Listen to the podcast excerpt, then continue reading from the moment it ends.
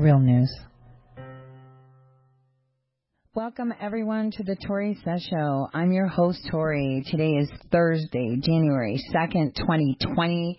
That's one two two zero two zero. Uh, we're in a new decade. I wonder if the people in nineteen twenty felt the same way. Uh, it's the roaring twenties. Are we going to roar this uh, decade? We'll see. We'll see. Only time will tell. But what we can see is that a lot of things are coming to the surface, uh, and we're seeing the global and national political scene uh, ramp up, and so much is coming up that w- we can't even keep our eye on the ball anymore because there's just too many balls in the air right now. We've got... Uh, you know, Durham indictments. Let's not forget Huber, who's in the background, too. We keep forgetting. And many other U S attorneys across the nation. Uh, we have the twenty twenty elections. We have uh, money laundering through State Department programs, USAID. Uh, we have Ukraine. We have Colombia. We have Venezuela. We have Cyprus. We have, we have, we have. There's just so much out there that I don't, I don't think... anyone uh, can kind of uh, find which bearing to go to. We have outstanding cases, you know, D- General Flynn. Uh, we have, you know, the two cases that the president filed against Congress. So much. And, and we have the upcoming supposed impeachment. Now, what's funny is, is that they come back into office on the sixth, right? And what a lot of people don't know is that the seventh of January is a very important date. Did you know on the seventh of January, seventeen eighty-nine, uh, was the first presidential election for George Washington? I kid you not. That's where they were like electing delegates for each other. It was like the first time that they were going to be conducting a presidential election. And another fun fact is, is, is that on January seventh, nineteen ninety-nine, it was when the impeachment trial for um, Bill Clinton happened, right? So what are the odds that they're going to initiate the impeachment trial for President Trump on January seventh? I mean, they love numbers. They love these things. They love to keep things on a go, right? That's the way it is. So it's pretty incredible um, how things seem to turn. Another thing I wanted to say is I had retweeted on January first a tweet from Secretary Pompeo where he thanked the Prime Minister of Iraq for doing something so quickly, et cetera, et cetera. Well, for some reason, that tweet does n- does not exist anymore. And, you know, it's not like it's any random account. It came from the Secretary of State. So I'm retweeting that so you can see it uh, right now, um, how that tweet is unavailable. So what happened? Gosh darn it, I didn't screenshot it. I mean, that's the last person you think would remove.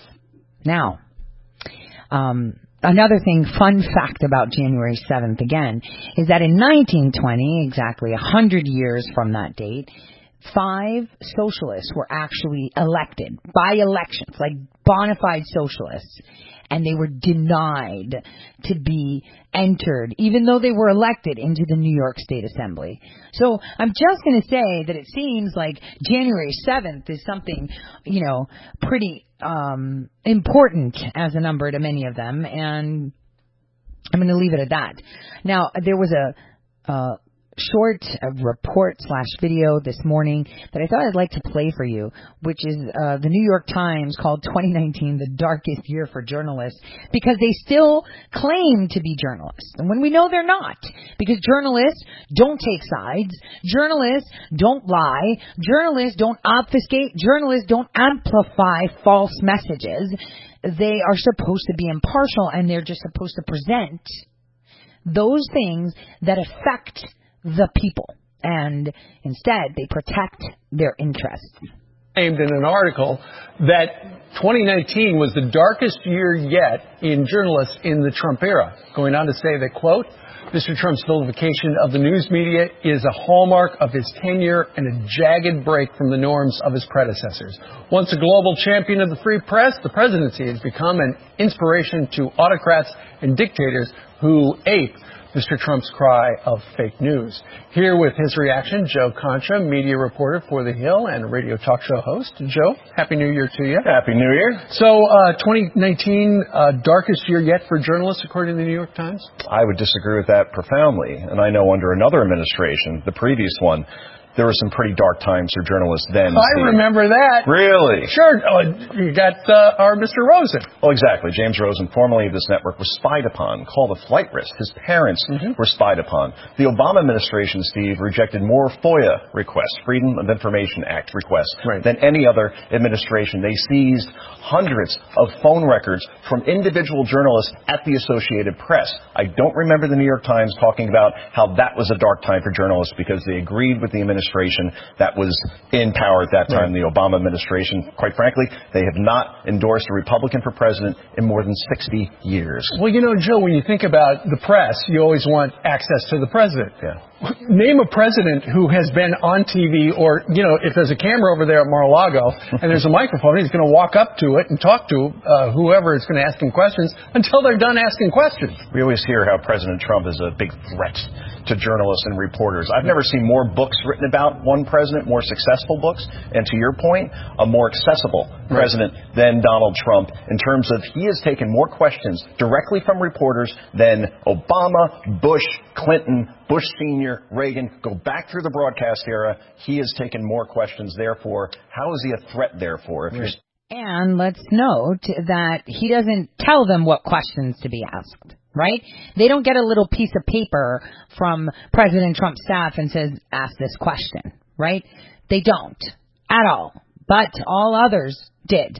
They'll even, they, there were even times where I heard Hussein Obama, I heard Clinton when she was Secretary of State, I heard Bill Clinton, I heard George Bush Junior and uh, from watching videos, George Bush Senior, where they're like, um, I already said I'm not answering questions about that. So when did you already said it? Did your press already canvass the press pool in the White House and say, uh, who's going to ask this question here? Take this piece of paper, ask this question, ask this question. That's called propaganda, not journalism. And this president has been more transparent than anyone. And I say it again and again and again. The one thing that we need to focus on is what he tells us, not what the media tells us. Listen to your president. Read his tweets, because those are the important ones. Speaking right to the man himself. Well, uh, according to the New York Times, uh, Mister Trump used the term fake news two hundred seventy-three times. That could be a political thing. Yeah. Uh, it could be spin. But then again, how many times have stories turned out not to be true? Every study, and I, I pour over these things, research from nonpartisan mm-hmm. places like Pew, show that this president has been covered at a clip of ninety-two percent negative, ninety-three percent negative. Mm-hmm. So when he criticizes them back, they're not, they're not used to that from presidents. He is exercising his First Amendment right to criticize those who are... It's not just that the reporting is negative. Right. It has become obviously hostile. And with the Mueller report, it was always for two years based on the assumption that President Trump is guilty until mm-hmm. proven innocent instead of the other way around. He has every right to criticize the press. Back in the olden days, when I went to journalism school, reporting was just the facts. But now when you read a lot of these news stories, there's a lot of opinions in there, and they're not opinions from somebody who's a source. It's opinions of the writer. Right. It's almost like a, a Dear Diary type of thing, right? Like, here are the facts, but here's how I feel about mm-hmm. it as well. I don't know if you'll remember the movie Broadcast News, nineteen eighty-seven. I do. Right. And at one point, uh, you have an anchor on there saying, you know what, I think we're all going to be okay now. And there's this curmudgeon of a director in the control room saying, who the hell cares what you think? Mm-hmm. And that's what a lot of Americans are thinking right now. I don't want to know what you think. I just want to know the facts. Right. And the bottom line is we even have the New York Times today talking about how hundreds of Iraqi mourners tried to storm the U S embassy. Mourners, really. The, the people who lit the place on fire? Those yeah. people? I believe they're supportive of Hezbollah. Mm. Hezbollah is a terrorist organization. Call them for what they are. So when we see things like this, calling these people that tried to attack a U S embassy mourners, that's why there's distrust in the media. That's not the word I would use. I would say terrorist or pro-Iranian. okay, terrorists or pro-Iranian, blah, blah, blah. Hold on a second, guys. Uh, we're surprised. Wasn't WAPO the one that put out a whole full obituary for a terrorist? Right? I mean, can we not see that? That's the thing, you guys, that this isn't something that they're hiding from you. They aren't pretending to be your friend or real news. They're in your face and they're telling you exactly what they're doing. And, you know, we're just eating it up. I wanted to point out, um, just how fake news they are and how malicious they are. Uh, Fox and Friends had uh, back, it was back in July of twenty eighteen, uh, they had booked, they were booking uh, Ann uh, Kirkpatrick to discuss her pro-ICE views, right? But during the interview, they realized that the woman that was speaking was actually, uh, actually Barbara L'Italian, and she was slamming Trump. And C N N did a whole segment on this. I want you to listen to it, how they were so happy that there was a booking mistake and they had a surprise guest, surprise, right, on Fox and Friends so she could slam President Trump. This is a very important interview, so I want you to listen to this because this has flown completely on, uh, under the radar. For all of you out there that know how bookings happen, uh, t- t- on radio, on T V, anything. Uh, this kind of mistake doesn't really happen. Take a listen.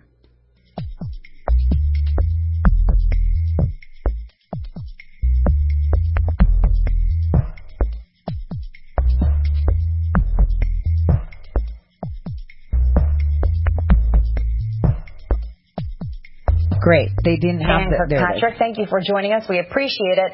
Tell us why you do support ICE. Good morning. I'm actually here to speak directly to Donald Trump.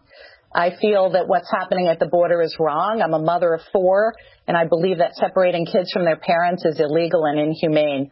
I'm actually Barbara L'Italian. I'm a state senator representing a large immigrant community and running for Congress in Massachusetts. So tell me, how did a mistake like that happen?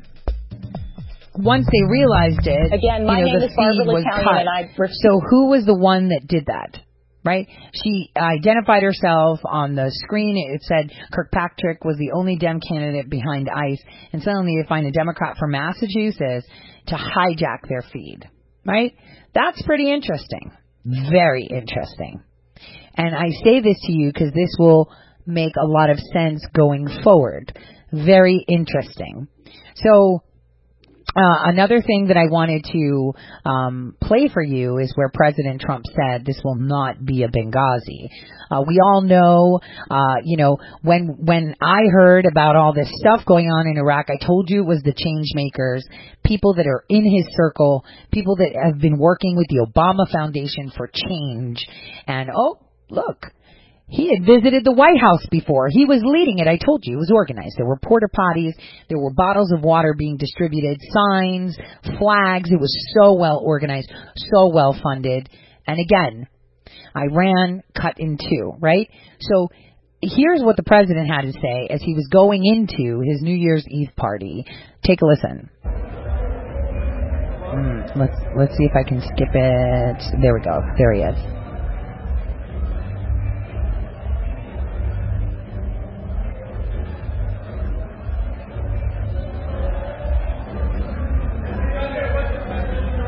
Everybody, happy New Year!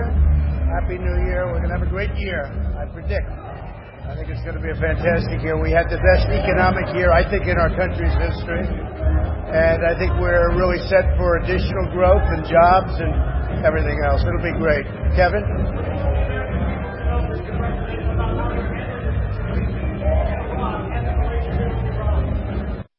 So the question you can't hear is like, we just want to know how are you handling this situation that's going on in Iraq? Well, I think it's been handled very well. The Marines came in. We had some uh, great warriors come in and do a fantastic job. They were there instantaneously as soon as we heard. Uh, I used the word immediately. They came immediately, and uh, it's in great shape. As you know, this will not be a Benghazi. Benghazi should never have happened.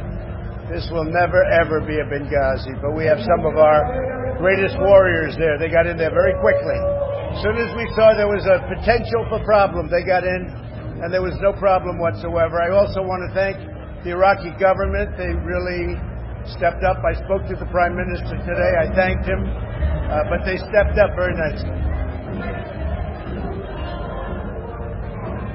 Are you going to war with Iran? I don't think that would be a good idea for Iran. It wouldn't last very long. Uh, do I want to? No. I want to have peace. I like peace. And Iran should want peace more than anybody. So I don't see that happening. No, I don't think Iran would want that to happen. It would go very quickly.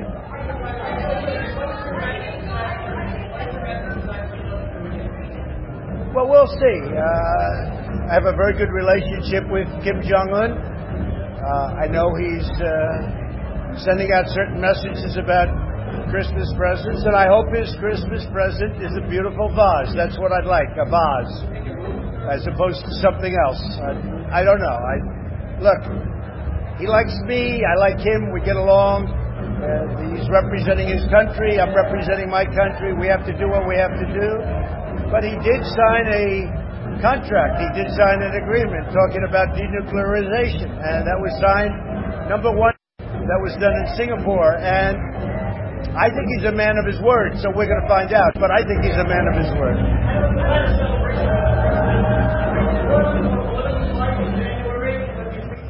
Well, the impeachment thing is a hoax. It's a big, fat hoax. We had, I guess, one hundred ninety-six to nothing with the Republicans. We had three Democrats come over. One actually joined our party, as you know, which is, I think, a record. I don't think that's been done before in terms of somebody coming in like that or to vote like that. But he joined our party from New Jersey. He's going to be fantastic. And, uh... No, I think I look forward to it. I think we'll see. We have absolutely, we did nothing wrong. All you have to do is read the transcripts. If you read the transcripts, or you could also do something else. You could go see or speak to the president of Ukraine. And the president of Ukraine said loudly and boldly, and I appreciate his statement, he said it many times, there was no pressure. The foreign minister of Ukraine said there was absolutely no pressure. And that's the whole case right there. There was no pressure whatsoever. I do say two things. We have to check corruption, and we also have to find out why is it that the United States is always giving foreign countries money, and Germany and France and all of Europe, they're not doing much. In fact, they're not doing anything relative to this. Why is it always the United States? I've been asking you those questions and making those statements for a long time to everybody standing here. Nobody ever mentions that. That was part of it. In fact, that's in the transcript also. I talk about a very good woman, to be honest with you, Chancellor Merkel. But I said, where is Chancellor Merkel? Where is President Macron of France? Why aren't they putting up money? Why is it always the United States? Nobody ever covers that, but that's a big factor. So I think that's going to go very quick. I think it's going to go very easy. We have tremendous, and, you know, I have to say this, we have tremendous Republican support. What the Democrats did in the House was a disgrace. What they did, how unfair it was. We didn't get lawyers. We didn't have witnesses. We didn't do anything. And still, we got one hundred percent of the Republican votes, and it was bipartisan because we got three Democrats. So I think the impeachment thing, I call it impeachment light. It's a disgrace. And Nancy Pelosi should be ashamed of herself. She's a highly overrated person. I know her well. She's highly overrated. Now, I'm going to stop it right there, and I'm going to give you a little bit of insight in uh, regards to this Russia hoax. So the U S intelligence community, as the mainstream media, the fake news media keeps saying, is that um, Russia interfered in the twenty sixteen presidential election. What they say is that seventeen intelligence agencies came together and that, um, you know, uh, th- you know, that Russian interference is a fact. And the matter is going to come out with the Mueller investigation. You remember all that. They proved it uh, with their own reporting. So, you know, the intelligence community as a whole has not itself been tasked to make a judgment.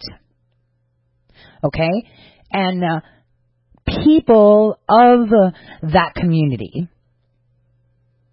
were highlighted as proof of Russian interference through their statements.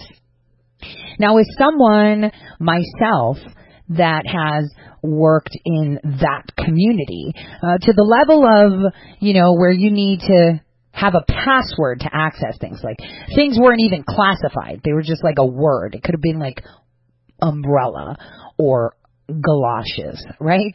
Um, you have to understand that that's not the way the intelligence community reports and works.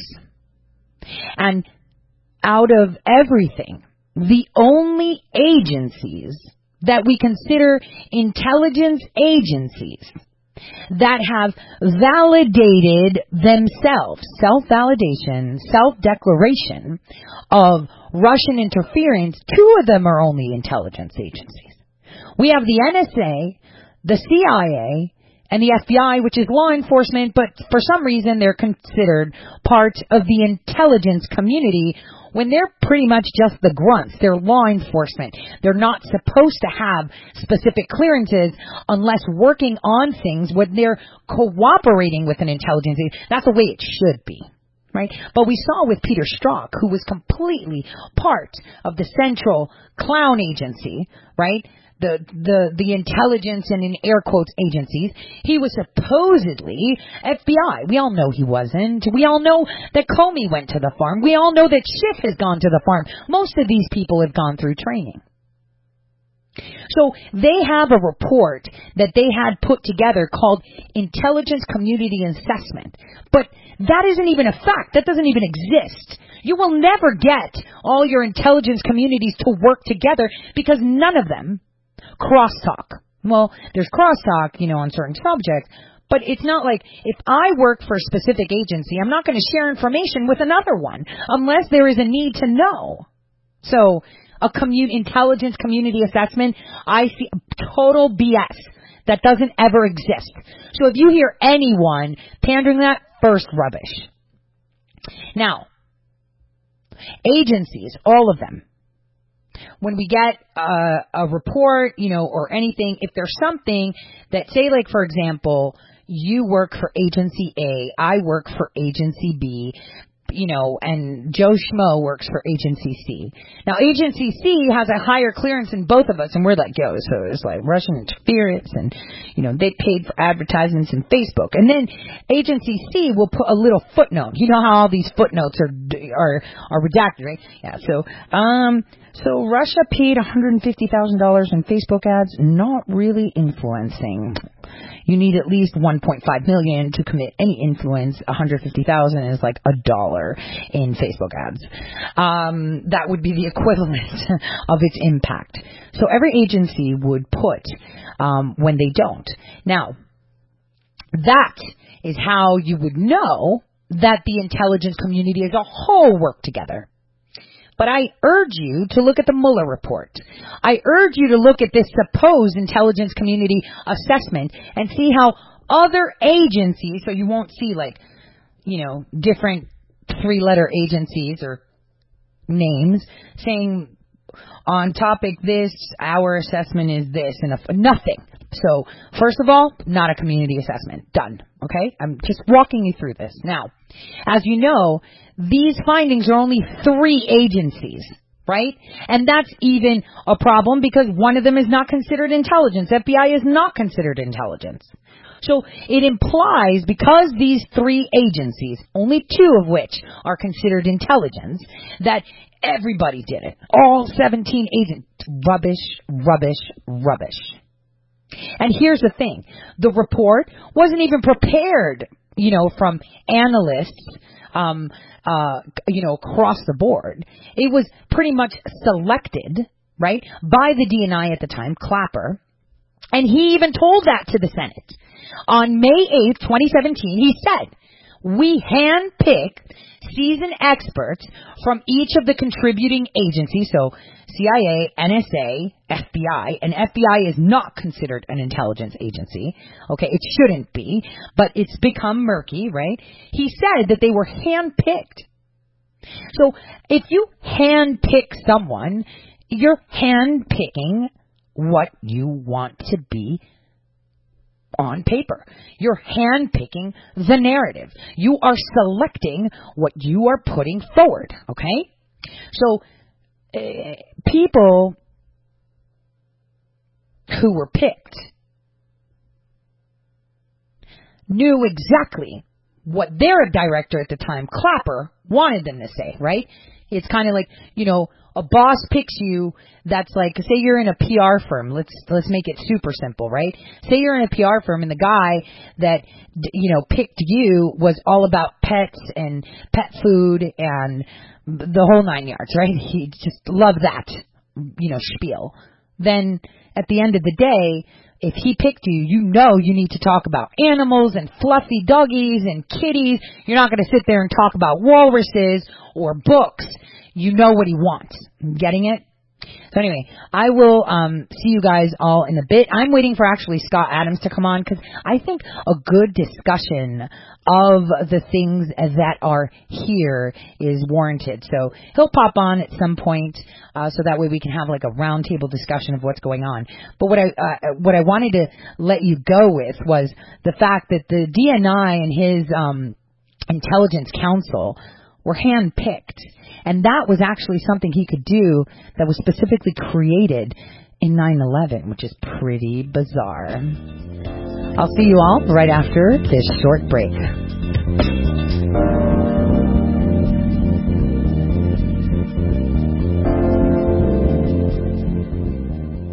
All right, welcome back, everyone, to the Tori Says Show. I'm your host, Tori. So today I am going to give you twenty twenty vision to understand how the intelligence community works. Like I said, the F B I never, ever, ever, ever, ever, ever, ever, ever, ever opines on anything national security. I'm telling you that straight up. Okay? Never. I'll tell you about a group that you probably never heard of. It's called the I N R. Right?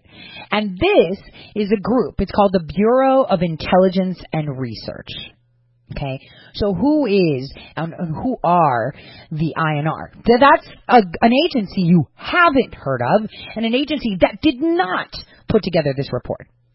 If anything, and I'm speaking from experience, ever came up in regards to national security, okay, uh, you would have reports from the C I A and the D I A and the I N R of the State Department, okay?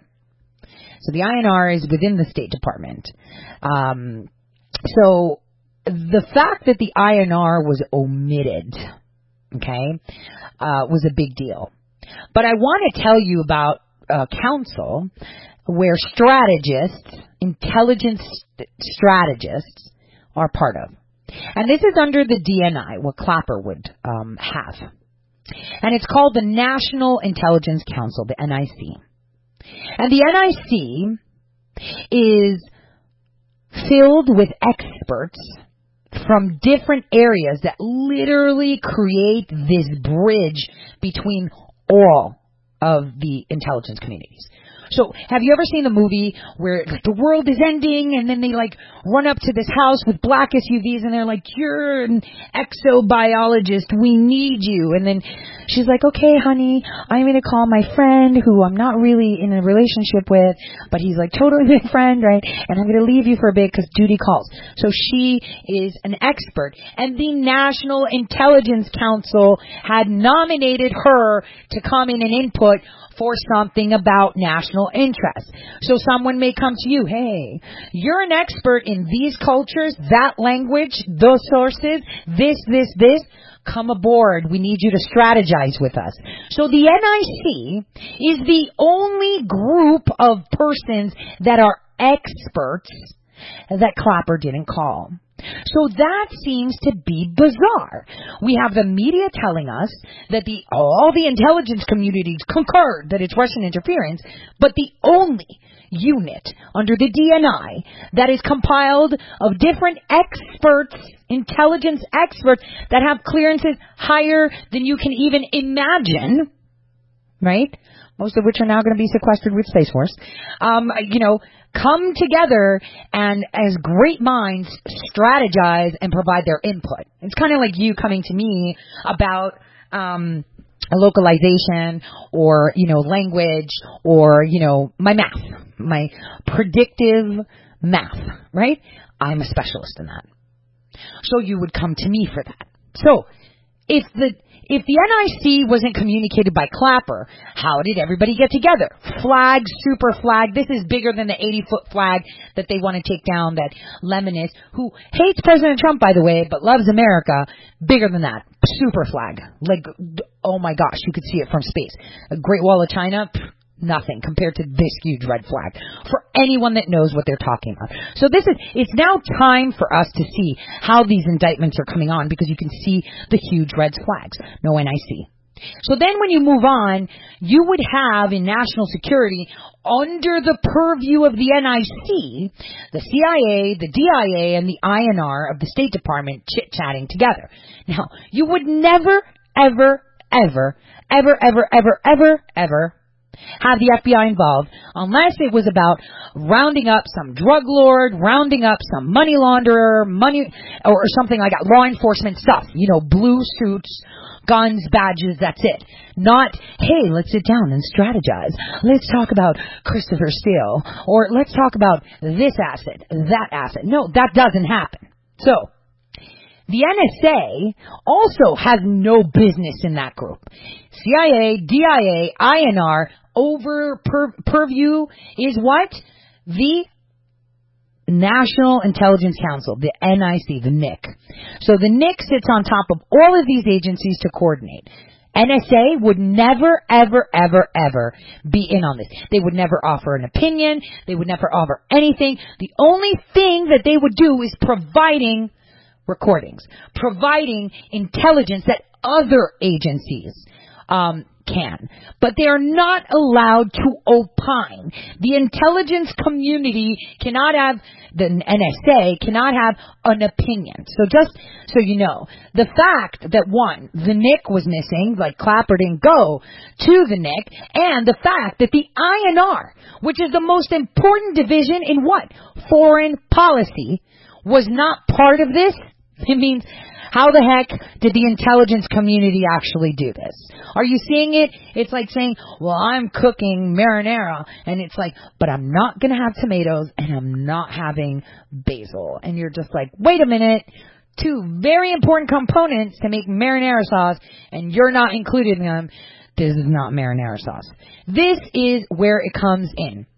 Okay, so anyone who is smart, anyone who knows their job, and all these people out there, I'm former intelligence and I am totally doing journalism and telling you, they're telling you nothing. One, they don't know, and their clearance in intelligence was super duper low. But the question you should ask is, let's just go to the basics. Journalists know this. Why was the I N R not involved in this supposed intelligence community assessment? Why was the I N R not tapped in during Mueller's investigation? Hmm. And then the other one should be, um, how did the N S A, the C I A, and F B I, who never ever worked together, you know, how did all of their dudes agree with the same stuff across the board? And how did you decide I'm going to pick this one, this one, this one, and all of them, you know, obviously with nasty text about Trump, the hand-picking, right? Because if you hand-pick, it's like me, hand-picking people, you know, that'll say good stuff about my work. It's like, you know, when they when they ask you for references and you're like, yeah, I'll give you a reference, and then you're like, oh, I'm going to put this person in. Yo, we worked together for so, so long, so you better, like, whatever. Yeah, you're going to ask him. It's like, no, just, if you have nothing to hide, just give H R and, and, and, and then it'll be impartial, right? But that's the thing. You don't do things like that when you have something to hide. You don't put general numbers. You don't put general names. You handpick. You don't canvas and say who's available. So here's the thing. The content that was put together, um, you know, was done so through the C I A. If it was military national security, we would have the defense intelligence. Well, we would have the D I A. And if it was political, it would be the I N R. So obviously this was political, right? The State Department should have been involved, foreign policy, foreign politics, but they were never activated. Do you see the sham? I'm telling you the sham. That's the way it is. So think. Think of this. So when they're putting these reports together, right, the C I A and the F B I are both political appointments, right? Brennan, politically appointed. Comey, politically appointed. But the N S A chief is supposedly a military officer. Huh. Remember how Barack Hussein Obama changed that stuff with the I D and stuff? Oh, I'm just saying. He is supposed to do only one thing, and that's collect information, right, rather than analyze how it's being taken. And, you know, we're all cryptographers and um, and communications, uh, you know, firewall security, et cetera. So if you put it in a box, when President Trump says it's a hoax, it's a freaking hoax. Russia hoax. Those journalists, both on the right and the left, those that claim they know, oh, I know, and let me tell you, and oh, isn't this interesting? And they just send really smart tweets. And then you have C N N and the New York Times, oh, this is where they fail. So the bottom line for you to carry over is, if it was indeed Russia meddling, why wasn't the I N R, the State Department's I N R, recruited by Brennan, by Clapper to help with this? Mm. Right? So why? How is the U S intelligence community suddenly just one blasé gray thing assessing intentions and capabilities? How does that happen? Tell me. It doesn't. Now, another thing that you have to know is that they started to talk about the D N C's hack. We talked about this. And that they, uh, and then it was like Guccifer, and then it was this, and we saw all these teddy bear things and all this coding and all this rubbish, blah, blah, blah. And they gave it to WikiLeaks, but they forget to tell you that those were leaked before WikiLeaks, right? They forget to tell you that because they leaked them. That was there. So here is where it goes, that the report that they put together in regards to the hacking, and the foreign, you know, um, you know, sur- surveillance that we had, and all this stuff is just fake. There's no paper trail. In fact, the N S A and the C I A, right, work together right, to just get it leaked. I'm telling you, like, it is so dumb. Like, if you actually see the Guccifer stuff they put out, it's like it doesn't even show any cross, like, any crosstalk hacking. It was just, it was done locally. Like, it is so B, so much B S. And not only that, you see that the code that they said, oh, look, it happened like this, and Guccifer this and that, it was manufactured. It was Chinese code where they attached Russian code to make it look Russian. And it was so bizarre. And even WikiLeaks showed that they had committed what? Forgery. Coding forgery. Who did that? Oh, yeah, that's right. We've got Platte River Networks. We've got CrowdStrike. Jeez. Hmm. You think, you know, we hear all these liberals and all these clowns cr- screaming to the top of their lungs, democratic, you know, we need democracy, we need a voice. Where's our voice? First of all, you didn't even do it right. You're, you're misinforming people on purpose. And you know what I love about the president? Is that every single clown that spreads misinformation, he retweets. And they think they're like, ooh, I got an in. No. You don't. And you know how you could see it? When they retweet them, you know, I'm just going to leave it at that. Just pay attention to your president's tweets. And I think uh, someone on his campaign even said his tweets are important. They are very important because he is very transparent. So when you see American journalists and politicians just, yeah, it's totally Russian interference, Russian this. They all told you how now Russia is trying to frame the Ukraine, but everyone's getting arrested and there were lawsuits beforehand. That's what you need to think of. You need to think of that. You need to think that if this was indeed the intelligence community, why was the N I C not activated? Why didn't they call all the specialists, right? Why didn't they call all the specialists? I mean, you would definitely call all the specialists, right? You want to know what's up. So you're going to make sure that your National Intelligence Council, which are, you know, specialists from around the nation in their own domain. So if here we have cyber hacks, if here we have interference, if here we have placed advertising. If we're here, we have assets being activated. Who are you going to call? You're going to call the expert in P R, the expert in paid um, placement ads. You're going to call the expert on anything Facebook, social media, S E O. You're going to call everybody and their mother, coders. And some experts, I'll tell you, some of them are even kids. Linguists, pattern recognition experts, Soviet, Russian experts, E U experts, E U Commission experts, German experts, Crown experts, old Crown experts, new Crown experts. All of the experts on the planet that were needed for this would have been called in, and they would have a meeting, and then they would tell the other agencies what they need to know or ask for specific information. That's how it works. So the fact that the N I C was never asked to come in by Clapper first, massive flag that you can see from space. The fact that this was a political thing, right? Ooh, interfering in our election. Why wasn't the I N R of the State Department activated? That's like, that's like textbook. It's like, it's like knowing, oh, when I hurt myself, I, if I get a cut, I wash the wound, um, dry the wound, and then slap on a Band-Aid. So you wouldn't do the whole wash the wound at all. You just skip to the dry it and Band-Aid. Not like you won't get the result you want, but if you get the water, you might get a better result, right? A proper and honest result. Because you can't go to the doctor and say, oh, I don't know why this is all like oozing and stuff. Well, did you wash the wound before you dry it? Yeah, I didn't do that. Then that's why you have garbage. You see?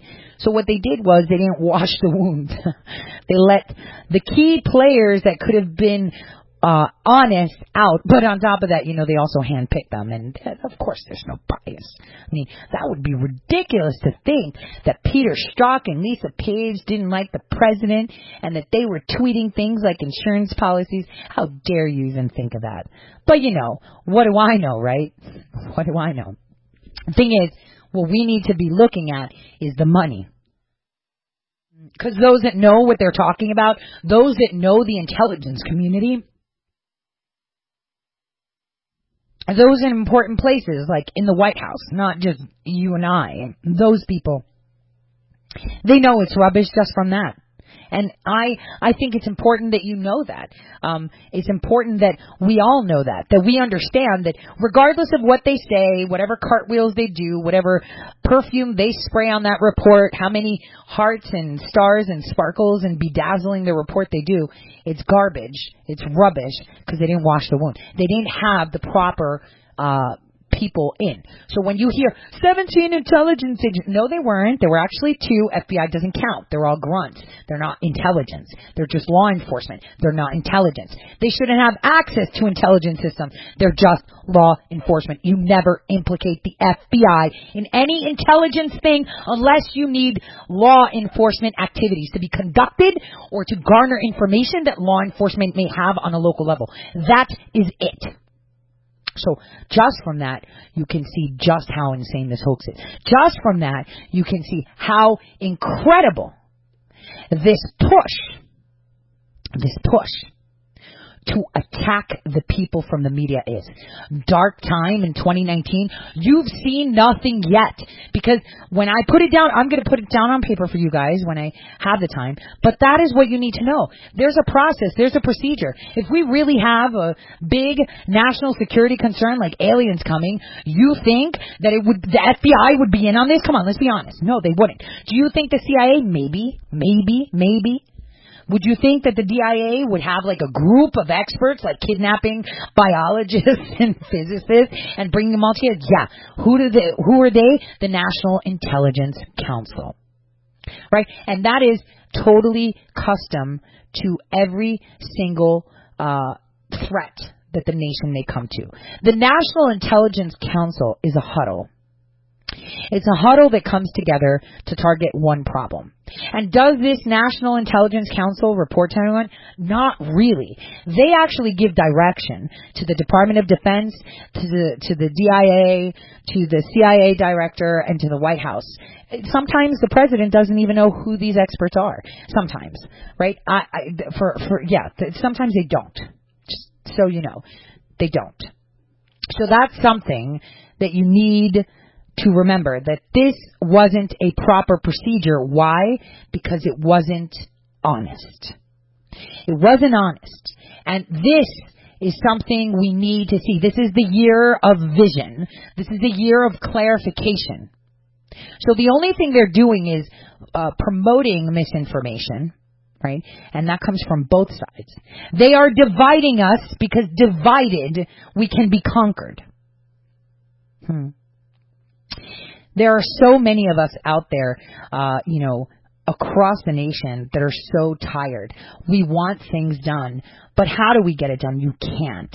It's very difficult to do it instantly. I mean, in in in in, simp- in simple terms, I would totally love to just send the same squad that went to Roger Stone's house while his wife is deaf, sleeping upstairs with guns drawn. It could have gone so pear-shaped.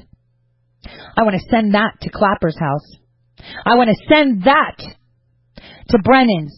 I want to send that to the Clintons. I want to send that to Farkas. I want to send that to Newland. I want to send that to Pyatt. I want to send it to Yovanovitch. I want to send it to everybody that is part of the crew. I do. Instantly. But we can't do it like that because, unfortunately, as you can see, if the media has poisoned even yourself listening now saying, oh, my gosh, I didn't realize that it wasn't seventeen agencies. Oh, my gosh, I really, I could have sworn, yeah, F B I is the federal, like, police, the head of police. Yeah, you're right. They're not intelligent. Oh, well, I didn't even know what the National Intelligence Council is. What the I N R? I didn't even know that exists in the State Department. Now that you know, can you see why we can't throw them in? Can you see why we can't do it that fast? But the time is now. The time is twenty twenty, and it has to be perfectly timed. Perfectly timed because we have elections. Perfectly timed. You know, October surprise, October. Well, maybe we're going to be having surprises every single month. Every single month should be a celebration of this because that is exactly where we need to be. We need to be able to eliminate confusion among the people of the United States. We need to be archiving, we need to be discussing, and then we need to be finding things that matters because the message is all that matters. It doesn't matter who puts the message out, okay? It doesn't. It doesn't at all. Who puts the message out is not the concern here.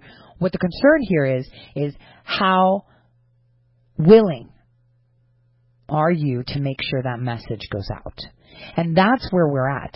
And this is it. Time that we have to get this done is very limited. Remember, January seventh is a very important date for them. January seventh is where they've made a lot of things happen and have done a lot of things in history, right? And January sixth, they're coming into session. January seventh, you better believe it that they're going to start this impeachment. And they're trying to change the rules, right? And and, and I think... Um, I'm really glad that I have Scott Adams uh, coming on, I guess, for the for the last hour. He's going to be with me, uh, where we can actually discuss a lot of things um, and kind of let you into our little huddles over the phone when talking politics. Um, but with that in mind, I thought it would be great to just reinforce to you how this was a hoax, not from the fact that they were selected and they were biased and they hated Trump and they were working and they're family members and they're all in the same groups and they run together, you know, whatever. No, it's the fact that they didn't follow the rules because this, if this was indeed national security, the N I C would have been called in. And since it's political, it's not the D I A, it would have been who? Um, it would have been the I N R Department of the State Department to be called in for input because they deal with foreign policy, politics in general. So since the first one, which is the N I C, was not there, so obviously not all intelligence communities, because the N I C represents every single intelligence community, even the ones that aren't on books, even the ones you've never even heard of, even the ones that movies have kind of inferred exist, but don't really, yeah, those intelligence agencies. So the N I C would have, indeed, if it was part of this report, been legit an intelligence community assessment. So that's the first thing. Not an intelligence community assessment. Next thing, three agencies. It's two intelligence, C I A, right?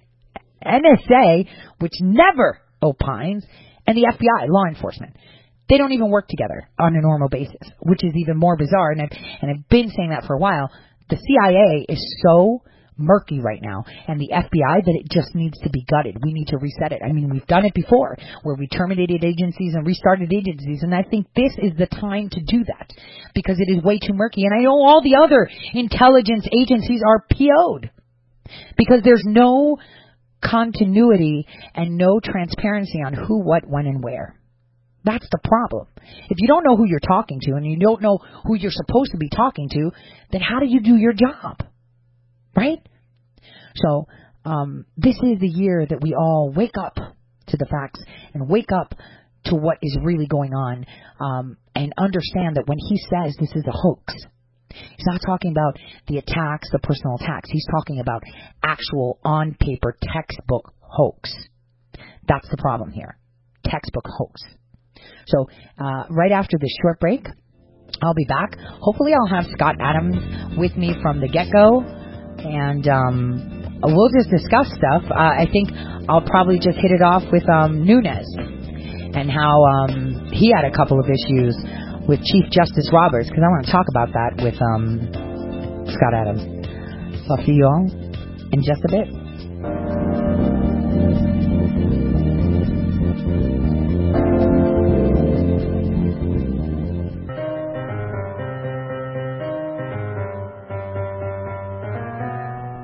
Real news. Ray, welcome back, everyone, to the Tori Says Show. I'm your host, Tori.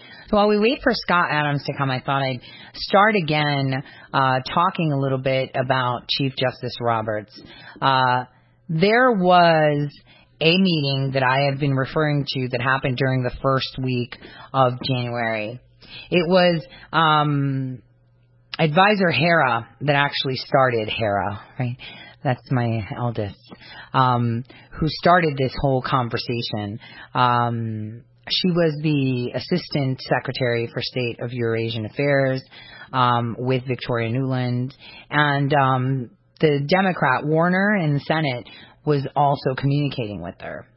Now, it was in um, June of twenty sixteen that uh, Nuland allowed Steele to meet with the F B I's um, representative in Rome, out of all places, in Italy. This is why we have, uh, you know, constant visits in Italy. Rome, Rome, Rome. Wow. Have you seen that a lot of stuff about Rome are coming out? So anyway, here's what I want to tell you. Why did Steele meet with the F B I? Because we've got intelligence attachés, foreign relations attachés, riddled in our consulates and embassies and office. I can even point out the hotels they stay at. So tell me again why we have the F B I. So what's really bizarre is that Hera was chit-chatting with Warner, and um, she pretty much said that, you know, they're trying to move things along, and they talked about it, and things are happening. And she also confirmed that Nuland was aware of the information that the State Department was giving Congress uh, talking about Russian interference. So we had people in the State Department tainting information, providing misinformation to Congress while they were planning all this. So this is the first week of January. This is after the executive order that Barack Hussein Obama signed right before the new year. This is right at the time that General Flynn made phone calls, right? Completely in his job description. So they even colluded to put it to secret, no foreign, right? So it could be sealed for twenty-five years. They were so excited. So excited. And, you know, Judicial Watch got some of those emails, right? Where in uh, on January uh, eighteenth, twenty seventeen, Johnson actually confirmed that classified documents were sent to Senator Corker and Senator Cardin. Cardin, who was in communication with Hera and Nuland, who coordinated the meeting between Steele and the uh, F B I rep. F B I. Not not someone from the I N R, Not, you know, foreign relations attaché, let's say, right? I N R division. That's what they are. Uh, not, you know, intelligence, but F B I, okay? And they were so happy that that Turkish guy, who was senior advisor to the Assistant Secretary for European and Eurasian Affairs, Naz Darakoglu, who worked with Hera, said uh, kind of like, Hail Mary, we made the deadline. Thank you, everyone, for what was truly a department-wide effort. And then our president swore in. They had finished what they could do. On what? On the advice of the judge. Oh, we need to make sure there's no disinformation. We need to make sure that, uh, you know, um, how we can fix this. We need to make sure that this isn't happening. Well, let me tell you about Chief Justice Roberts a little bit. Let me just take you back to twenty eighteen. And at that time, Chairman Nunes said that they were thinking about inviting Chief Justice John Roberts to testify before Congress as part of the committee's investigation into the FISA courts. Wait a minute. Did you know about that? Yeah, it kind of got reported and he let it go. Because, you know, he oversees the FISA courts, so maybe we should talk to him. No, that's not why they wanted him. We already knew every single one. Every single judge that signed off on that FISA warrant needs to be removed from the bench. Okay. We're talking about Contreras and how he hung out with Strzok and Page and how they organized this cocktail party to meet. But everyone keeps forgetting the first rat, Collier. Obviously, she finally got down on the same day, a year to the day that I'd said that she needs to be removed. Pretty funny, huh? But here's the thing. Nunes was actually asked by Hewitt if uh, he spoke with Roberts about the um, intelligence abuse uh, that the D O J and the F B I did during the two thousand sixteen Trump campaign. And he said, well, we kind of like went back and forth with it, and we decided that we wanted to complete the FISA abuse portion before we got to the courts. So the next step with the courts is to make them aware, if they're not already aware, that this happened by watching the news. So we'll be sending a letter to the court. Do you see? Because he said the problem is separation of powers issue. They, I mean, they didn't have a problem in thinking, do we send it to the Supreme Court or send it to the FISA court, right? But if this case, because Nunes knew, it's going to end up in the Supreme Court, uh, sending a letter to Roberts would conflict the court. So that's why they kept him out. But think of it this way now. We have Chief Justice Roberts, who's going to be overseeing the impeachment trial. And remember, it's not his first uh, rodeo, because he was supposedly slotted in for the Ken Starr before anything. So that was one of his first goes at it with the Ken Starr thing. So that is what's crazy, is that Chief Justice Roberts is now, you know, using steganography to let the corrupt senators, and we all know who they are, that are Republicans, know what's up. And because it's so polarized, you watch them change the rules and make the votes be secret. Oh, my gosh. So what really, really, really is bizarre is that there's this news, you know, thing going around, how judges want to educate people about how the government works when so much false information is going around. And he wrote this. Chief Justice Roberts wrote this. And it's like, you clown. Why don't you educate them how an intelligence community assessment report happens? Because the I C A we got was rubbish. It wasn't even by the book. It didn't include agencies. They were all hand-picked. So if you really want justice, why don't you start with what they gave you to give them the input? Why don't you start there? What a liar. He is the one, uh, you know, we just need to recreate Lincoln. Lincoln, you know, totally got rid of his Chief Justice. Let's do this. I'm ready for it. Because we don't need grandstanding clowns like this. You can't. Because when the source of this whole thing was rubbish, we don't need people like this on benches, especially in the highest office. He said, and I quote, "We should celebrate our strong and independent judiciary." Rubbish. What did I tell you? The only thing that is the most corrupt, we already know legislative branch is like done for, right? Done. Right? Due to majority, done. But the judiciary portion is the one that's compromised. We're seeing judges across the nation, Supreme Court, district, federal, all getting fired and disbenched, dethroned, because they are the problem. And the president even tweeted it out, right? And here's here's what else he said. We should celebrate the strong and independent judiciary, a key source of national unity and stability. But we should also remember that justice is not inevitable. We should reflect on our duty to judge without fear or favor, deciding each matter with humility, integrity, and dispatch. That's what he said. Now tell me, where is the humility, integrity, and dispatch when we see court cases every day being tried? How many judges have you seen be rude, nasty, and biased? Tons, right? Now think of the FISA courts, right? Now think of Chief Justice Roberts.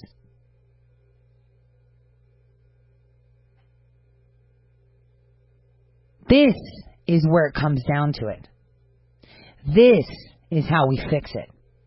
Justice Sandra Day O'Connor had founded this group, right, called iCivics, to promote civic education in schools through free educational online games.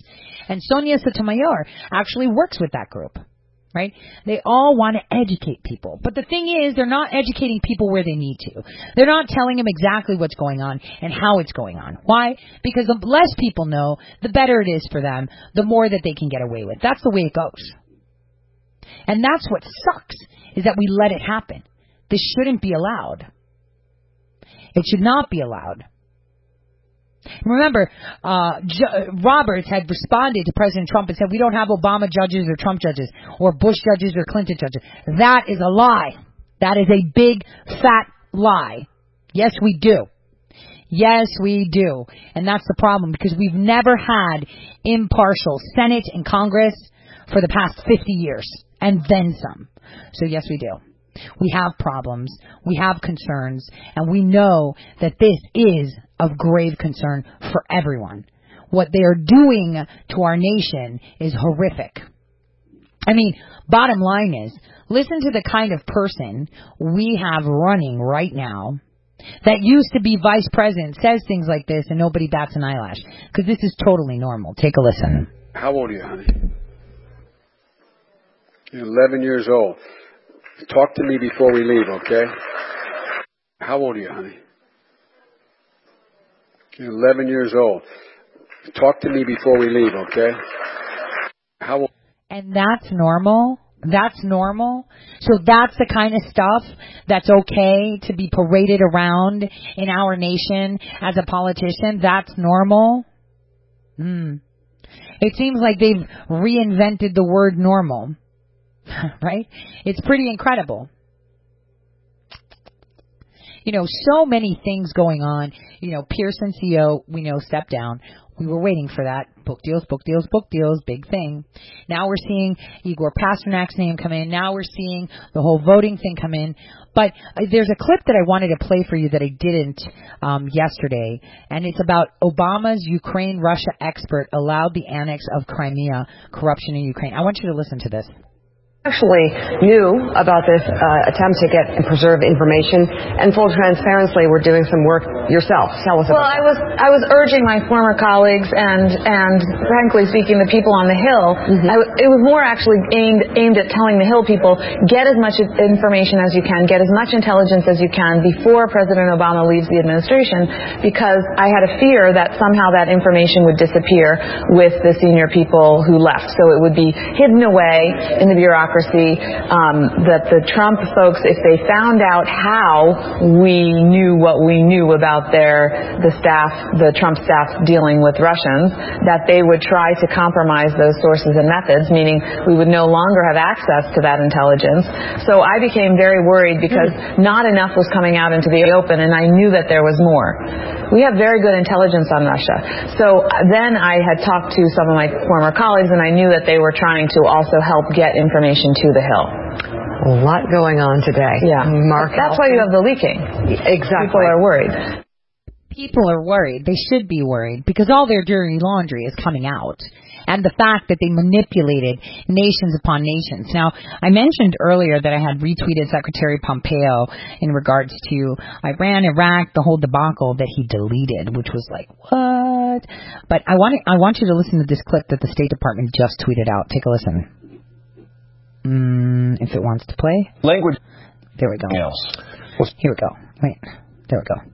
Language is important. Are these protesters, militants, or something else? Well, so, you know, there were actually protests today, but they weren't as our, at our facility. The protests were over in Tahrir Square. These were uh, the Iraqi people, as they have been protesting for months against the corrupt uh, leaders inside of their country. They just want a sovereign, free, independent Iraq.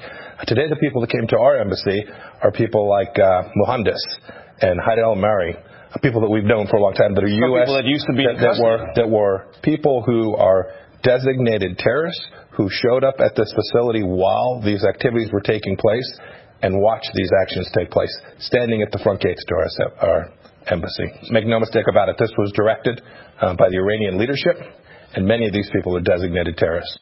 Okay, so what's important to say here is that there's a note on the front. It says, let's be clear, U S. Embassy attack, U S. Embassy attack orchestrated by Iranian-backed terrorists. Now, a terrorist doesn't enter the White House, so that means that they were classified terrorists after the fact, because when the Iraqi leader had come, the Iranian I R G C guard guy came too, and that was one of them that was standing at the gates. Did you hear his words? Standing at the gates. So he stood there because he wanted to be seen. He stood there so you can identify Iran. He stood there to put the pressure, because Iran needs help. See, this is how they ask for help. This is how we diffuse situations. We're not going to be going to war with Iran because we don't want war. But we need the side of Iran that is the problem, the side of Iran that is the one causing these issues, the side of Iran that's being funded by Brotherhood money, the side of Iran that sits with Al-Qaeda, the side of Iran that has change makers, the side of Iran that has loyalty to whatever underground shadow global government is in place. That side of Iran needs to know that we're really serious. And the only way to fix that is by what? Getting the people of Iran, the people, the average people, and the average people of Iraq to stand up. That's what is needed. But the Prime Minister of Iraq said on Iraqi radio waves days before this even occurred, you know, with all these tensions and stuff, I might be stepping down. You mean he wasn't comfortable with the pressure of the people that own his tush to do what, to allow this to happen, so he might go away for a bit because he's not comfortable. Kind of like the judge in the Hunter Biden case recused himself because it's in Arkansas and Arkansas is a real thing. So it kind of makes you think. This guy has kids. He's got a family. He's like, man, I'm not doing this. So how many judges are going to recuse themselves from this child support claim? Are we going to have to take it to the Supreme Court, too? Is that the point? When are we going to find someone that has the cojones? Because there's a lot of little people out there right now that have stood up to the biggest monsters, global monsters, global, global, global, slip, global, powerful people. And they face fear and do not care because they have faith. And it's it's it's incredible to see it.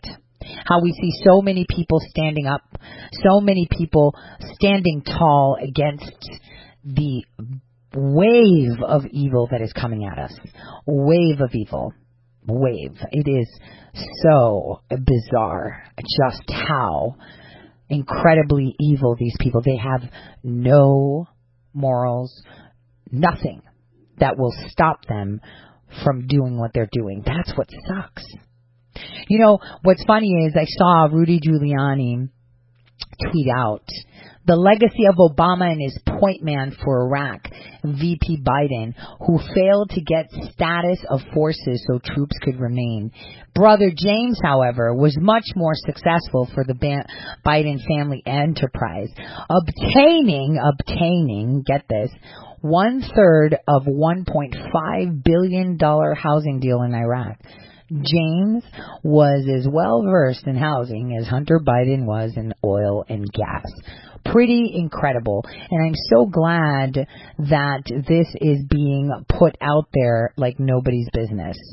You know, there's a reporter, um, Hanif Yaziri, you know, he talks about Iran, the the massacre in nineteen ninety-eight, freeing Iran, um, policies in Iran. He knows what's up on as much as possible. But I want to revisit the notion that I had told, the, the statements and the factual statements that I'd said, that U S aid, the only reason U S aid bank balances don't match that of Treasury, which that's another thing I'm hoping that in Treasury our general counsels are a bit better, but the reason that they couldn't balance it is because of what? They were buying a lot of real estate and moving a lot of cash. So you have to think, for an organization that supposedly, what, what is it called, promotes democratic values to other nations, meaning superimposing stuff, um, it's pretty interesting how... Uh, you know, they can't balance books, but they're moving just like black market movers do, which is uh, let's focus on cash and real estate. And again, you know, I was having a conversation with someone that's been, that's so dear to me yesterday. Um, you know, all of us are investing in stocks and portfolios and how big our bank balance is, but the, the bottom line is, is um, why... are we being told about all these great things with this fake monopoly money that the, the Federal Reserve supposedly makes for us, while all of these people are buying up real estate, gold, and just assets, like tangible assets, stuff you can have sitting on your desk that you know that if money goes poof and they press the delete button, poof, you've got a silver coin sitting on your desk that could probably feed you and your family for maybe a week, or a gold coin that'll feed you for a month, or two gold coins that'll feed you for two months, and then some, and then some. Why do, why are they smarter? Ah, because they've told us what we need and where we should be paying attention to. None, don't don't listen to other people. Here's what we're going to tell you. Oh, you need to do Bitcoin too, because that's really good, because you can manipulate it as you want, because there's no delete button. Because what if you woke up one day and Bitcoin, someone pressed delete or removed it completely? What happens then? Tell me what happens then.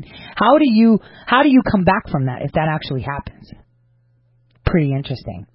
I want you to listen to Joe Biden from back in the day. Take a listen. Senator to Biden, this. It's nice to have you here as the youngest member of the Senate, the one, therefore, who may expect the longest career there. I wonder if you'd say to us, since it's clear that you're not corrupt and you got elected, why should people think that the system produces corrupt results when there you are?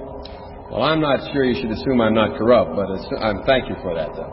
The system does produce corruption, and in, in, I think implicit in the system is corruption, when, in fact, whether or not you can run for public office, and it costs a great deal of money to run for the United States Senate, even for a small state like Delaware, uh, you have to go to those people who have money, and they always want something. We were told that we politicians, as the young kids say, rip off the American public. I think the American public, in a way, rips off we politicians by forcing us to run the way they do. To raise three hundred thousand dollars is no mean feat. And unless you happen to be some sort of anomaly, like myself, being a twenty-nine-year-old candidate and can attract some attention beyond your own state, it's very difficult to raise that money from a large group of people. I'm a twenty-nine-year-old oddball. The only reason I was able to raise the money is I was able to have a national constituency to run for office. Because I was twenty-nine, I'm like the token black or the token woman. I was the token young person. I went to the big guys for the money. I was ready to prostitute myself in the, man, the manner in which I talk about it. But what happened was they said, come back when you're forty, son. Huh, I was ready to prostitute myself, you know, in the manner that I'm talking about, just to get some money, right? Because he needed to get out there. He needed to get it done, right? So, uh, you know, what's funny is, is that there's so much, like, where do we go? Like, there's so much we need to talk about. It's so crazy. Um, I'm going to retweet something for you that's going to blow your mind. From the Energy Department, and specifically they have the symbol of an atom, which, by the way, is also the symbol for intelligence in the Navy, um, crypto, et cetera, and a telescope, and it says seventeen labs in seventeen minutes. And it's a pretty interesting um, information type. Um, let's just leave it at that. Uh, so I've, I've retweeted that for those of you that are on Twitter. I'll then later on this afternoon, um, repost that on the Facebook Tory Says page, or usually I share most of the stuff anyway on the Red State Talk Radio, uh, group page. So let's think about all of this like all of this that's going on. So we've got Chief Justice Roberts saying, oh, don't listen, there's fake news and we need to educate people. We've got candidates that are complete losers, you know, like Julian Castro, pulled officially out of the race. I know who he is. I remember seeing his shoes. He had like really long shoes, and I think he was really short too, right? Um, so I know who he is. But I didn't even know he was still in the race. I thought he was way gone. So now we're seeing them dwindle down with not uh, any sight for a good candidate. Um, and as the seventh of, well, the sixth of January approaches, we see more things coming to the forefront. We see uh, the Congress having meetings in basketball, baseball, football, theaters, uh, concerts, uh, which is curious. We're seeing the president moving full speed ahead.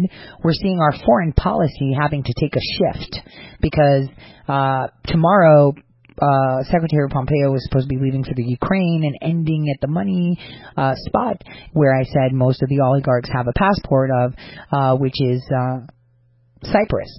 And that has been pushed back. Why has that been pushed back? Because a lot is coming up. A lot is coming up that we can't seem to throttle. Uh, they are trying to draw the narrative elsewhere. They are trying to draw our eyes and our attention el- elsewhere. I mean, you have to listen to this clip. Overseas challenges. U S facing array of external issues in twenty twenty. Take a listen. Foreign policy challenges for a Trump administration already facing an impeachment battle here at home. State Department correspondent Rich Edson sets the table for what could be a very busy twenty twenty overseas. Secretary of State Mike Pompeo's first trip of the new year is off. The State Department says monitoring events in Iraq, the assault on the U S embassy in Baghdad, will keep the secretary in Washington. I'll make sure I'm in the right place to ensure that our people, the people of the State Department and Americans, are safe and secure in the Middle East. And if that means I have to change or delay my trip for a bit, that's what I'll do. Administration officials blame Iran for the attack on the embassy compound in Baghdad and warn the sanctions campaign they expanded against Iran in twenty nineteen will continue in twenty twenty. Iran is one of several foreign policy challenges the Trump administration faces in the new year. The administration says it plans to build on its successes. Democrats say there's mostly been failure. I think the innate weakness of his foreign policy, which we've seen not just in the Middle East, but uh, in, in with respect to Russia and China and certainly North Korea. North Korean dictator Kim Jong-un is threatening to unveil a new strategic weapon. He likes me. I like him. We get along. Uh, he's representing his country. I'm representing my country. We have to do what we have to do. Kim says his country is no longer constrained by his agreement with the president to halt nuclear and ballistic missile tests. The U S tried unsuccessfully for a year and a half to get North Korea to dismantle its weapons.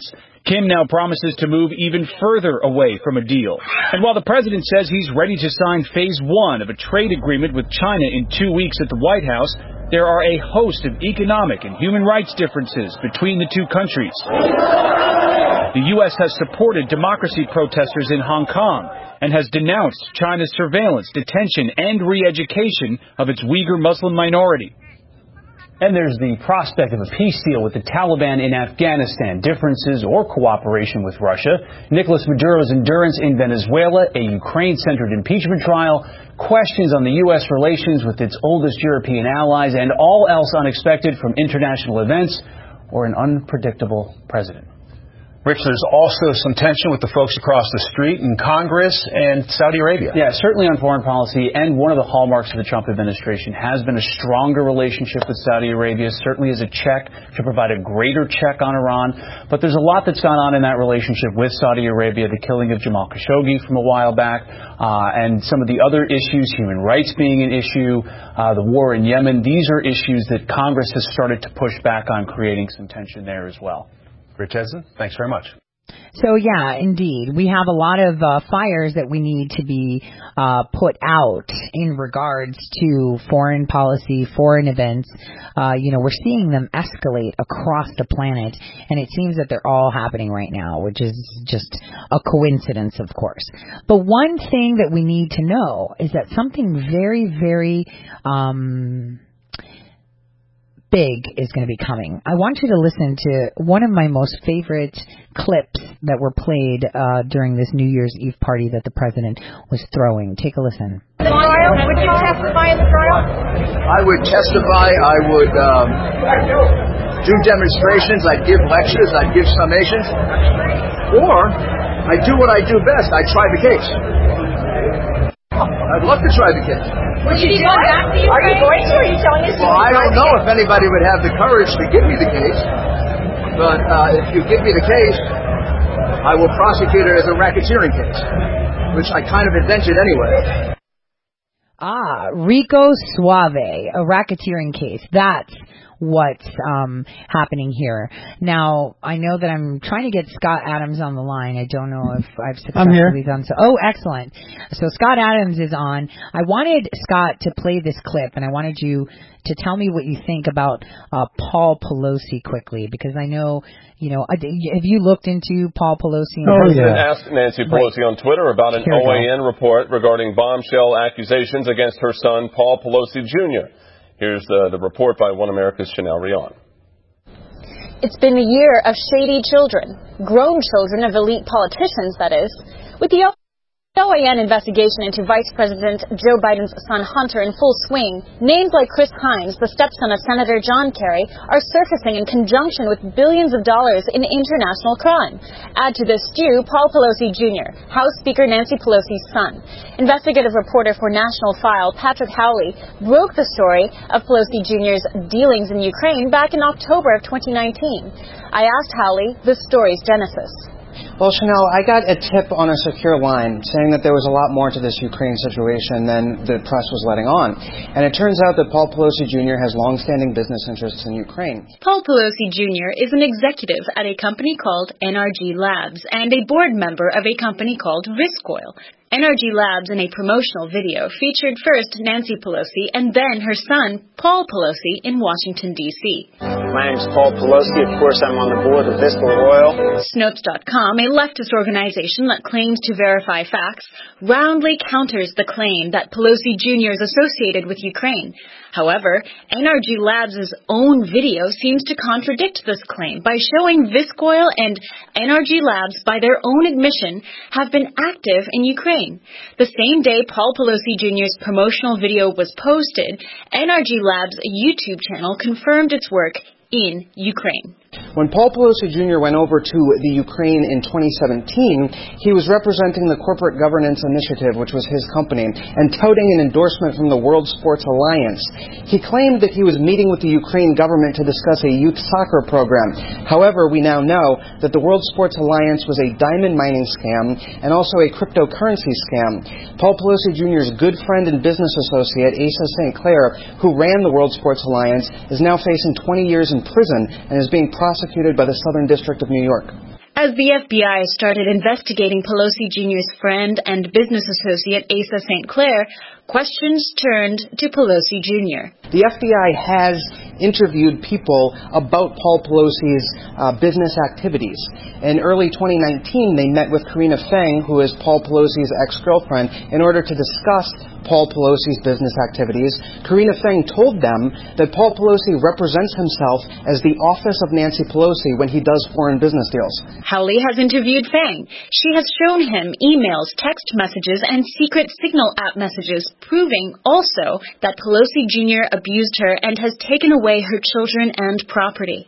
But Howley says the uncovering of this story betrays a much larger problem. We are watching a group of political elites being exposed and weaponizing their power against regular people.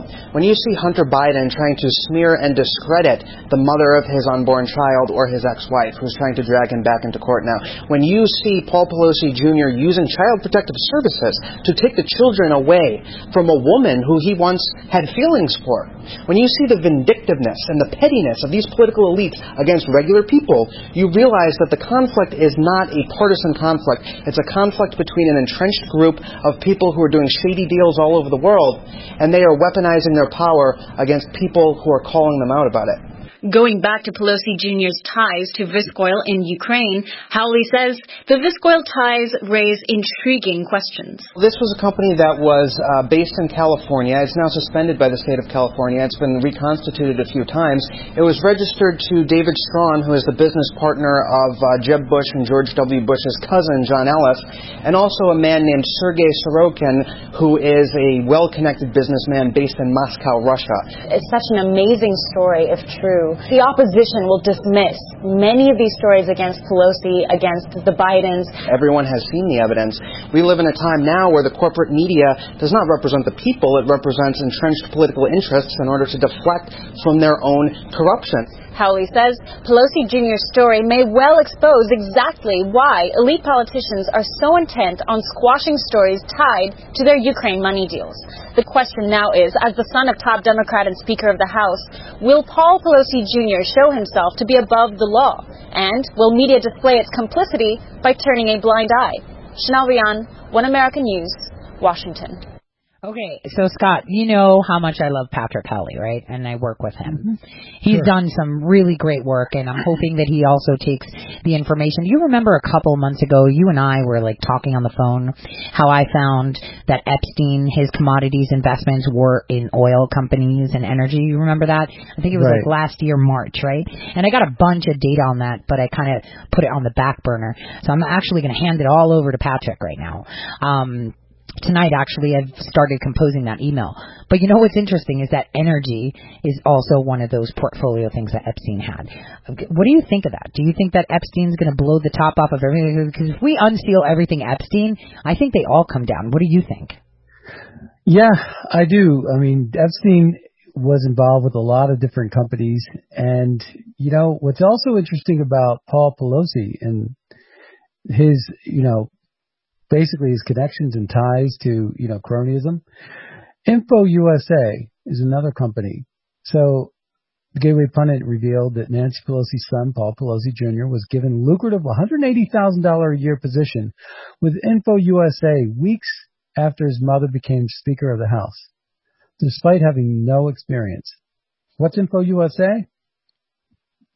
Well, it's a trusted data resource center, one hundred percent mailing list, guaranteed mailing list, full-service marketing campaigns, twenty-five million plus businesses, two hundred forty-five million plus consumers. That's the whole country. So this company has all these lists. How do they get their data? They get it through Nancy Pelosi, the I R S, and a whole host of other people. So you got Paul Pelosi, and don't just stop with one hundred eighty grand. That's his side cash. He does nothing for that. That's just a payoff. Uh, you know, that's just a way to launder money through a payment. But the access that they're getting, and it's going to all toward, you know, toward uh, Democrat operations. So this is, to me, this is fan- campaign finance right there, uh, you know, corruption right there. But, you know, Trump has tweeted out, any answers, Nancy? Donald Trump tries to get a reaction from Speaker Pelosi over a report alleging her son may have been involved in a Ukrainian corruption scandal. So Donald Trump prompted Nancy Pelosi, according to uh, the Daily Mail, um, and she's given no answers. But see, they made the bed that they're sleeping in right now. I mean, they made this bed, and they woke up a sleeping giant, but they've also... They're the ones with all the exposure. They thought that their plan was going to be a blockade, like Q said, blockade. They thought that so long as we're investigating Trump, the mainstream media is going to carry our water, and Trump's not going to be able to lay a glove on us. We'll call him for obstruction. That's exactly the playbook they've played from, but it's still not working because Trump understood and Trump knew that that was the card they were going to play. So, you know, he had he had answers for that. And one of the answers is Giuliani. The other is the fact that, you know, you get someone like Poroshenko getting his offices raided and all the information that they're going to get from that raid. They, they're going to find nothing from a Roger Stone raid, but they're going to find a whole boatload of stuff when they go into Poroshenko's offices because the guilty parties are the ones with a lot to hide. You know, those Joe Biden calls that Lindsey Graham, you know, called for, I'm sure Pompeo has already shared them with the president and Giuliani. You know, and well, it's going to help Durham out, too, with his investigation. You know, I think when this whole thing breaks open, it's going to be a major league scandal that is going to bring down the whole house.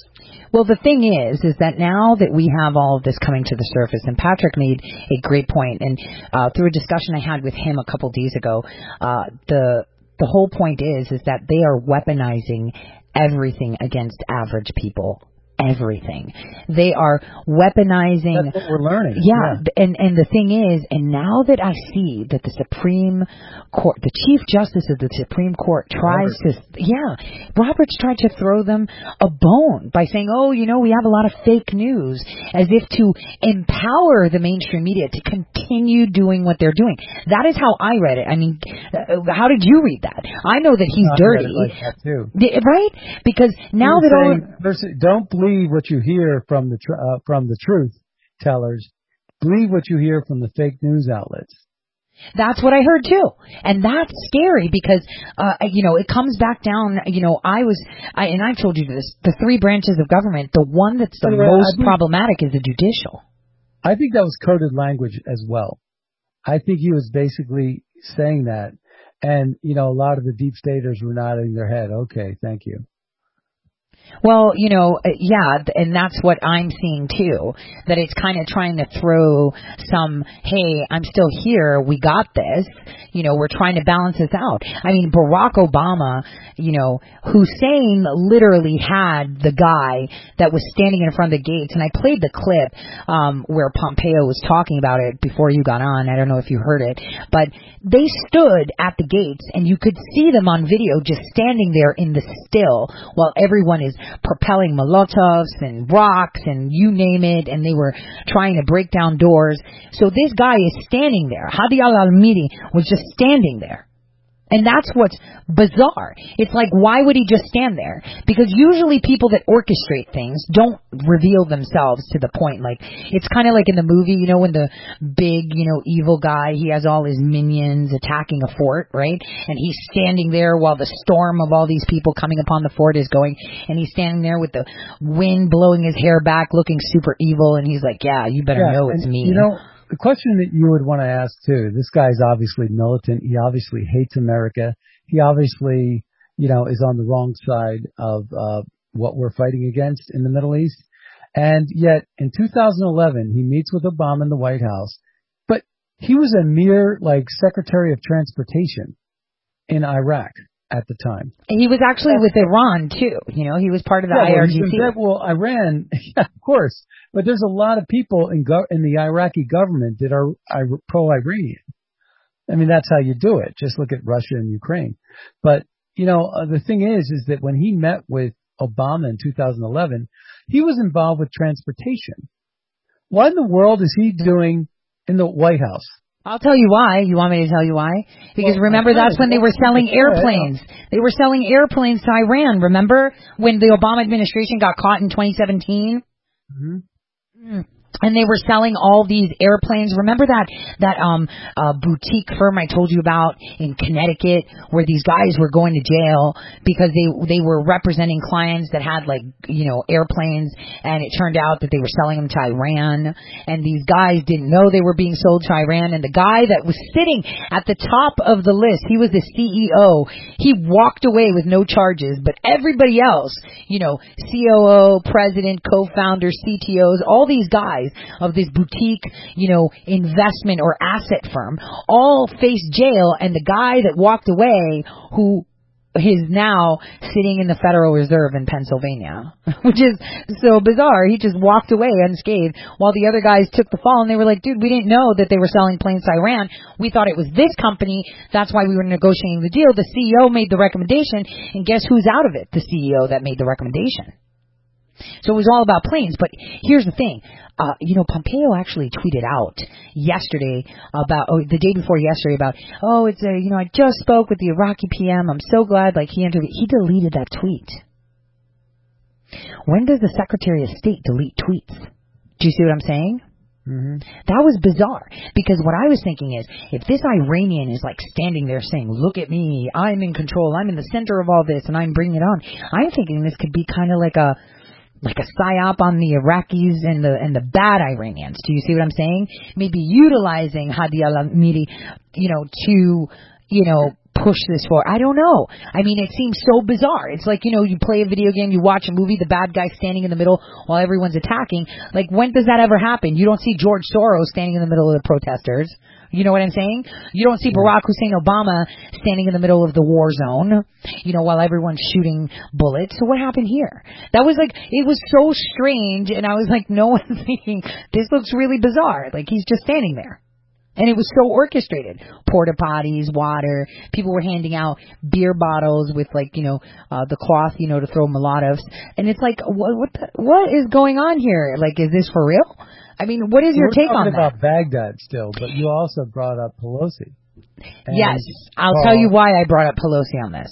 So did okay. you know, okay, and this is, I'm waiting to get the documentation. Did you know that um, in Iraq there is an energy company uh, that um, Hadi al-Amiri has stake in that Paul Pelosi Junior worked through with a California-registered energy company? And it now comes out that Biden's brother also had a lot of real estate in Iraq. And I'm thinking, with all of this stuff creeping to the surface, I think their orchestration of trying to create turmoil, foreign policy turmoil across the globe is super backfiring because all this is coming out. Like, what do you think? Well, that and, hey, we need to get rid of the riffraff. Let's go ahead and create a, a need for a refugee crisis so that all the fighting-age males can actually flee the region and and uh not conflict with us when we want to take ownership of all the, you know, all the booty in the region and not have to fire a gun. And they all fled to Europe. And Europe was all too obliged to actually, you know, rig their voting uh machines with Democrat voters who were, you know, basically dependent on the government dole, and turned fighting age males into sheep by, you know, everybody at the time was thinking, you know, they're invading Europe. No, they weren't invading Europe. They were being herded by sh- like sheep by the chief herders of in Brussels to uh take everything that could cause a threat to them out of that region so that people, like you just said, you know, Biden buying, pro, you know, you know, not even buying, just gobbling up property, but also those oil pipelines, you know, going through Syria. But, you know, the thing about it is, too, with Syria, no, nobody ever thought that Syria was going to collapse because everybody knew that Russia wasn't going to let that happen. They got targets. They're never going to give that up. That's their, that's their strategic partnership in the Middle East. They're never going to give it up. Mm. So people like Lindsey Graham and John McCain and whoever else, we're all too happy to just keep this perpetual war. We're not going to win. We're just going to make money every month, you know, to the tune. They probably make like sixty grand a month or something like that, you know, green lighting, you know, the weapons distribution channels. And, you know, all these photographs of, you know, Amy Klobuchar and, and John, John McCain in bed with, uh, you know, uh, all these Baltic state countries, both in January, uh, on New Year's Day, be, while Trump was in transition. And directly and immediately after the Trump inauguration. And remember, we were talking about how, you know, that guy that Trump strong-armed, Donko Marovic from uh, Montenegro, that guy that Trump... Oh, yeah, that's right. Get the hell out of my way, mm-hmm. you know, was the guy that is photographed with John McCain and Amy Klobuchar and Ben Sass and a whole bunch of other corrupt swamp creatures in the Senate. And there they are. You know, uh, hobnobbing with the money laundering capital of the world, one of the most corrupt countries, Montenegro, and one of the most corrupt leaders. And maybe so. That's why he pushed him out of the way. He's like, get out of my way. no, that was know, like my favorite movie he did. Uh, the holdup of the articles of impeachment. And that whole monster is funny because we know that Adam Schiff is in big time trouble. Do you know that?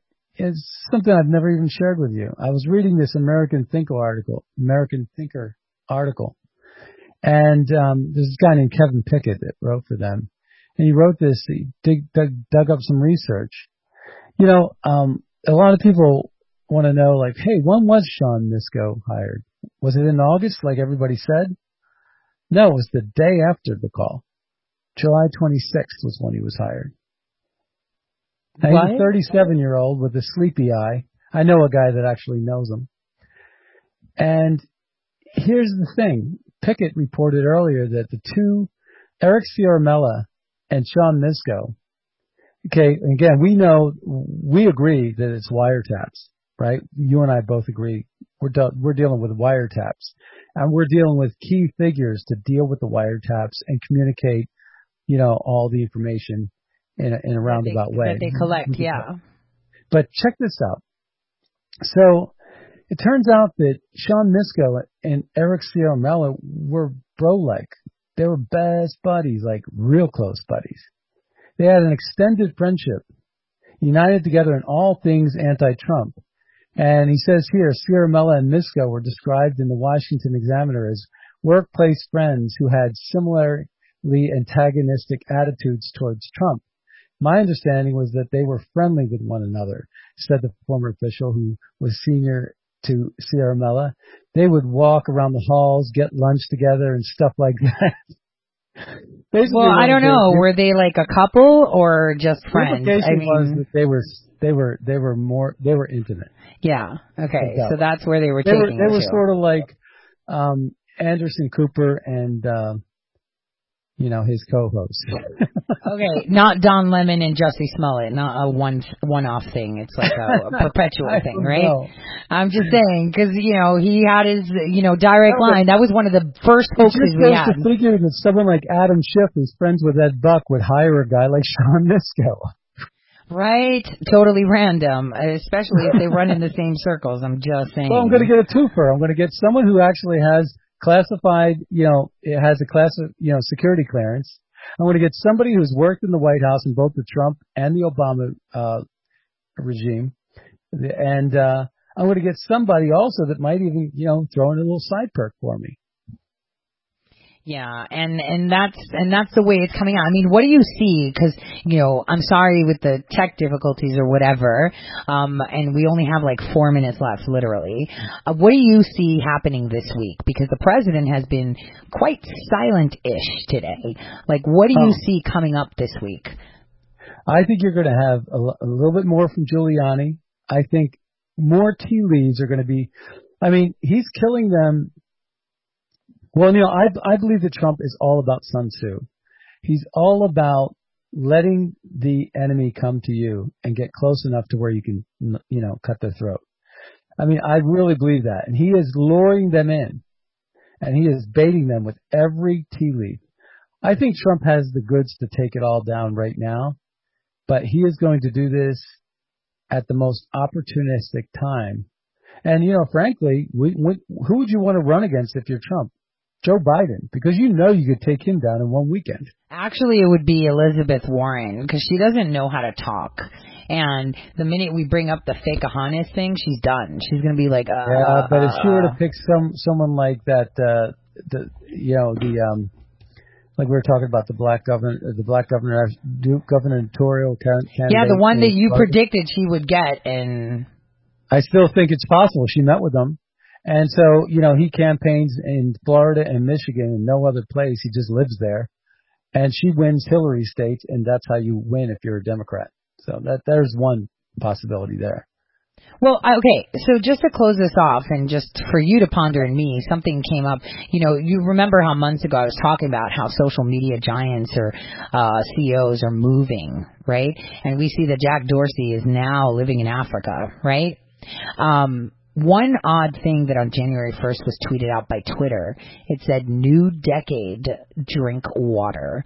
What do you make of that statement? How bizarre is that?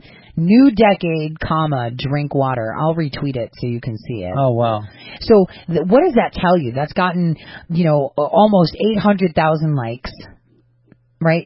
Uh, Who tweeted that? Twitter, the official Twitter account. And Jack Dorsey just retweeted it. Oh, wow. So what does that tell you? That's actually quite cryptic, and that's steganography that, uh, you know, is pretty, pretty crazy, if you yeah, ask I have me. I have to think about that phrase. Yeah. So I, I, I mean, what do you do? You think that the president is going to have any reveals, uh, d- you know, this week, uh, coming today in the afternoon or Friday, no, or I do you think hit the well, ground running Monday when session comes in? I definitely think that Pompeo has cooperated a bit. Uh, that's why you got the movement with Poroshenko. You got the Ukrainian investigation tearing down, you know, raiding Poroshenko's offices. I think that should tell you something right there. Well, Scott, thank you for joining me. Tell everyone where they can hear you. And Scott Adams Show dot com, Red State Talk Radio dot com, and I'm uh, live eight a.m. Eastern Standard Time. Thank you, everyone. And from all of us here at Red State, God bless. We'll see you tomorrow.